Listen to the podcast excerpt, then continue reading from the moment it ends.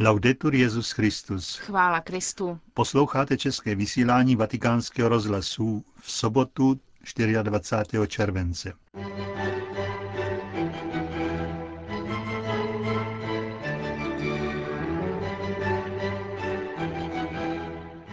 Zprávy z Vatikánu a ze světa a po nich výklad zítřejších liturgických textů od otce Richarda Čemuse. Na to se můžete těšit v našem dnešním pořadu. Pěkný poslech vám přejí Josef Koláček a Markéta Šindelářová.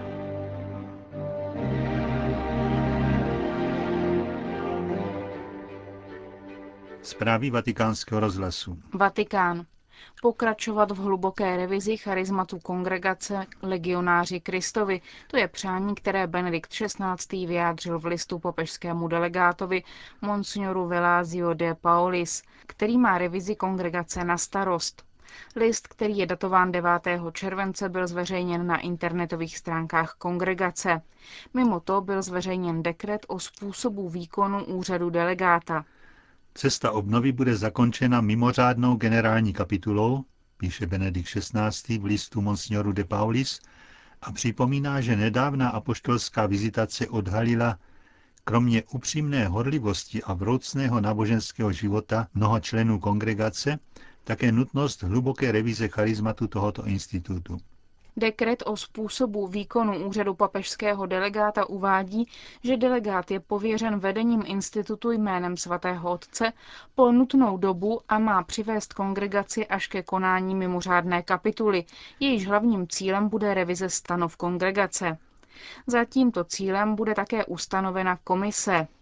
Delegát, který bude mít čtyři osobní poradce, má širokou pravomoc nad všemi představenými komunitami a jednotlivými řeholníky.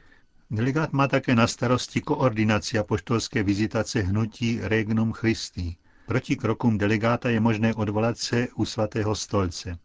Apoštolskou vizitaci a následné kroky nařídil Benedikt XVI. v důsledku odhalení hrubých a zásadních nedostatků zakladatele legionářů. Papežský delegát Monsignor de Paulis k tomu poznamenává, že kdyby církev nezasáhla, kongregace by byla ohrožena u samotného kořene. Cesta obnovy by se měla uzavřít obnoveným závazkem věrnosti pánu v řeholním a kněžském životě.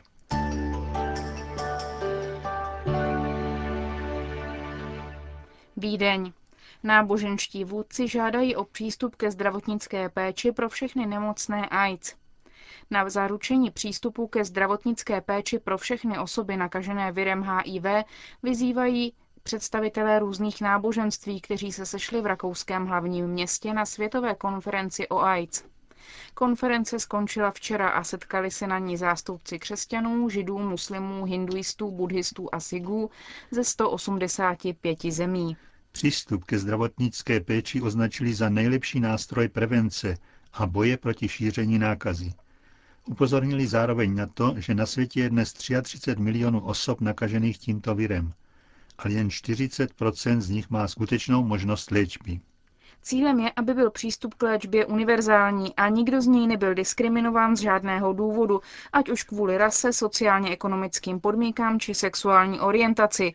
Je to otázka zásadní spravedlnosti, potvrzuje Světová rada církví.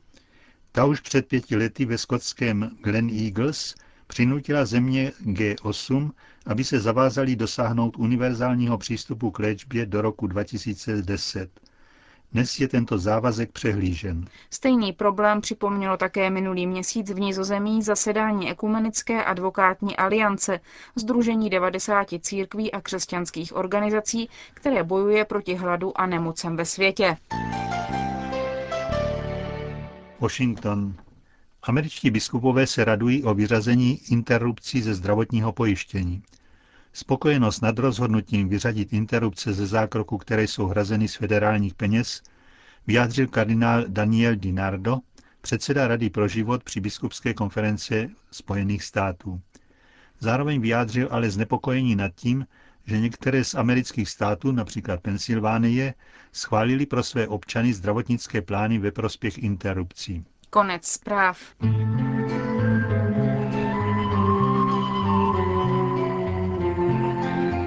Abraham, a bere nás Bůh vážně? Je vůbec možné představit si Pána Boha jako orientálního šejka?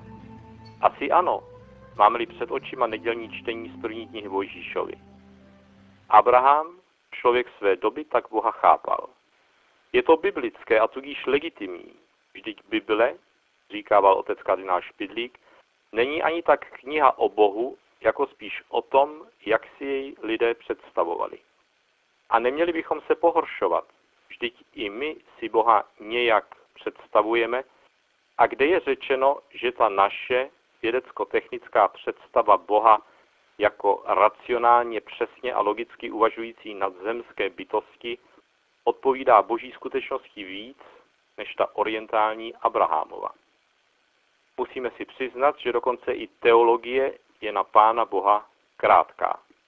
Otec Špidlík tu rád citovával svého někdejšího profesora v Maastrichtu z Honenberga, dle kterého teologie není vědou o Bohu, ale o tom, jak v Boha lidé věří. To se pak v dějinách mění podle mentality doby. Pro nás je Abrahamovo vyjednávání s hospodinem přímo směšné. Co pak se Bůh, absolutní, neměné a vševědoucí bytí, dá jen tak ukecat? A vůbec, může boží spravedlnost záviset na chytrosti orientálního kočovníka? Neví snad hospodin, co chce? Nepřekvapí, že Abraham jedná s Bohem jako handlíř na tržišti, protože jinak to ani neuměl. Pozoruhodné ale je, že hospodin Abrahamovu výzvu přijal a respektoval pravidla hry. Bral Abrahama vážně, tak jako otec se nevysměje dítěti, které si s ním chce hrát. Vyvodit z toho, že Jahve je přesně takový, jak nám ho starý zákon v první knize Možíšově líčí, by bylo úsměvné. Ale uvěřit, že nekonečný, absolutní a dokonalý pán vstupuje do naší dějné, kulturní a lidské omezenosti, je naopak smrtelně vážná věc. Bůh k nám promlouvá naším jazykem, našimi způsoby myšlení a naší logikou, i když si vyhrazuje stále znova právo ji přesahovat a upozorňovat nás, že, cituji, vaše myšlenky nejsou moje myšlenky, jak říká Izajáš. To proto, abychom si nezačali myslet, že Pána Boha máme pod kontrolou a nepřestali jej hledat a zdravě se ho bát. Starozákonní antropomorfismus, který přisuzoval Bohu lidské rysy jako rozčílení, lítost, proměnlivost názoru a tak dále, novým zákonem není překonán, ale dokonán. Člověk už Bohu nemusí lidské rysy přisuzovat. Bůh je v Kristu Bohu člověku sám přijal za své. Vtělený Bůh nepozoruje lidský život zvenčí a nežije ho jen tak trochu a na oko, ale zevnitř, naplno a zcela vážně. Přijímá tím za svou i tíhu lidského bytí a syrovou konkrétnost mojí každodennosti. A k té patří, že nejsem vždy tak fit, abych dostal velkým ideálům, které jsem možná ještě před hodinou hlásal, když mě to nic nestálo. A tak se může stát, že v únavě odmítnu třeba i přítele a když je dotěrný, mu vyhovím jen proto, aby mi dal pokoj. Je to lidské. Není to sice zrovna ten nejčistší motiv dobrého skutku, ale přítel odpustí a pán Bůh jistě taky. Klubit se tím ale nebudu. Překvapí tedy, že Ježíš právě tuto moji lidskou slabost povyšuje na obraz vztahu Boha k člověku. Antropomorfismus zde nabírá grády. Je vůbec možné představit si Boha jako znaveného tátu, který nechce nic než zalehnout a dá mi, oč prosím, jen aby ušel do háje? Bereme-li vážně nedělní evangelium, tak asi ano. Je to biblické a tudíž legitimní a hlavně říká nám to sám pán Ježíš. A ten zná otce, jak ho může znát jen syn. Jistě, Ježíš jako člověk, syn své doby, tu mluví obraznou mluvou Blízkého východu, která miluje kontrasty a extrémy. Jako Bohu mu ale můžeme věřit, že není nic, čím bychom za jeho nebeským Abba nesměli přijít. Dá nám všechno a nechce za to nic, než abychom mu trošku více lezli na nervy. Má pro nás prostě slabost.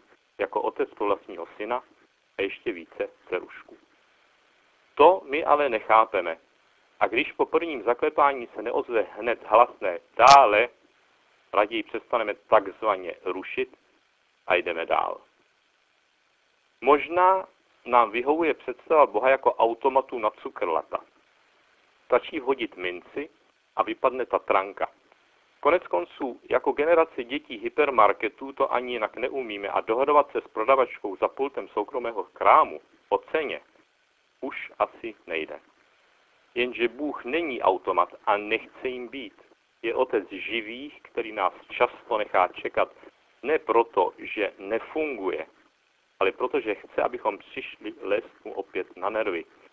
Stojí totiž o nás, zatímco my stojíme jen o to cukrle. Proto se tak brzo unavíme a omrzíme. Má to s námi prostě těžké. Jeden židovský rabín přirovnal hospodina k chlapci, který šel hrát s ostatními na schovávanou. Přiběhl pak ale s pláčem. To pak je ti, klučino. Nechceš si s nimi už hrát? Ty, zlikal chlapec. Ale schoval jsem se a nikdo z nich mě nehledal. Abraham měl jasný cíl. Usmlouvat počet spravedlivých, nutných k záchraně Sodomy a Gomory na co možná nejmenší míru. 50 to dotáhl na 10. Jít víc dolů se neodvážil. Deset spravedlivých se ale nenašlo a boží ruka zasáhla. A přesto proroci Jeremiáš a Ezechiel nás ujišťují, že Jeruzalému buď Bůh odpustil, kdyby se tu našel třeba i jen jeden jediný spravedlivý. Ani ten se však nenašel, neboť, píše svatý Pavel k listu Římanům, všichni zřešili a jsou daleko od boží slávy. Že se nakonec přeci jenom jeden spravedlivý najde, prorokuje Izajáš písní o utrpení božího služebníka, záchraně všeho lidu. Nebude jim ale nikdo jiný, než samotný boží syn, Ježíš Kristus, o kterém píše svatý Pavel Kolosanům, odpustil nám všechny hříchy, zrušil dlužní úpis, který svědčil proti nám svými předpisy a na dobro ho zničil tím, že ho přibyl na kříž. Něm v Kristu jsme tedy už všecko dostali. Co víc nám Bůh mohl dát než vlastního syna? A co víc ten pro nás mohl udělat, než nás svou obětí s Bohem smířit, abychom ho směli nazývat otcem. A jako k otci se k němu i modlit. Svatý Ignác se tím nechal tak uchvátit, že dokázal třeba celou hodinu vytrvat v rozjímání prvního slova odčenáše. A tomu stačilo. Kež bychom ním i my mohli svolat, pane, dej mi jen svou lásku a svou milost a to mi postačí. Ignác pochopil, že to nejcennější a největší dobro, které si můžeme přát, je být s Bohem a rozmlouvat s ním jako přítel s přítelem. Věděl, že vše ostatní mu bude přidáno, nevšak automaticky, ale protože uměl od přítele mnoho žádat a že to Ignác uměl přímo s abrahamovskou vervou, dosvědčují jeho vlastní slova pouzuzení nám. Snažit se tak, jako by vše záviselo jen na nás a důvěřovat Bohu tak, jako by vše záviselo jen na něm.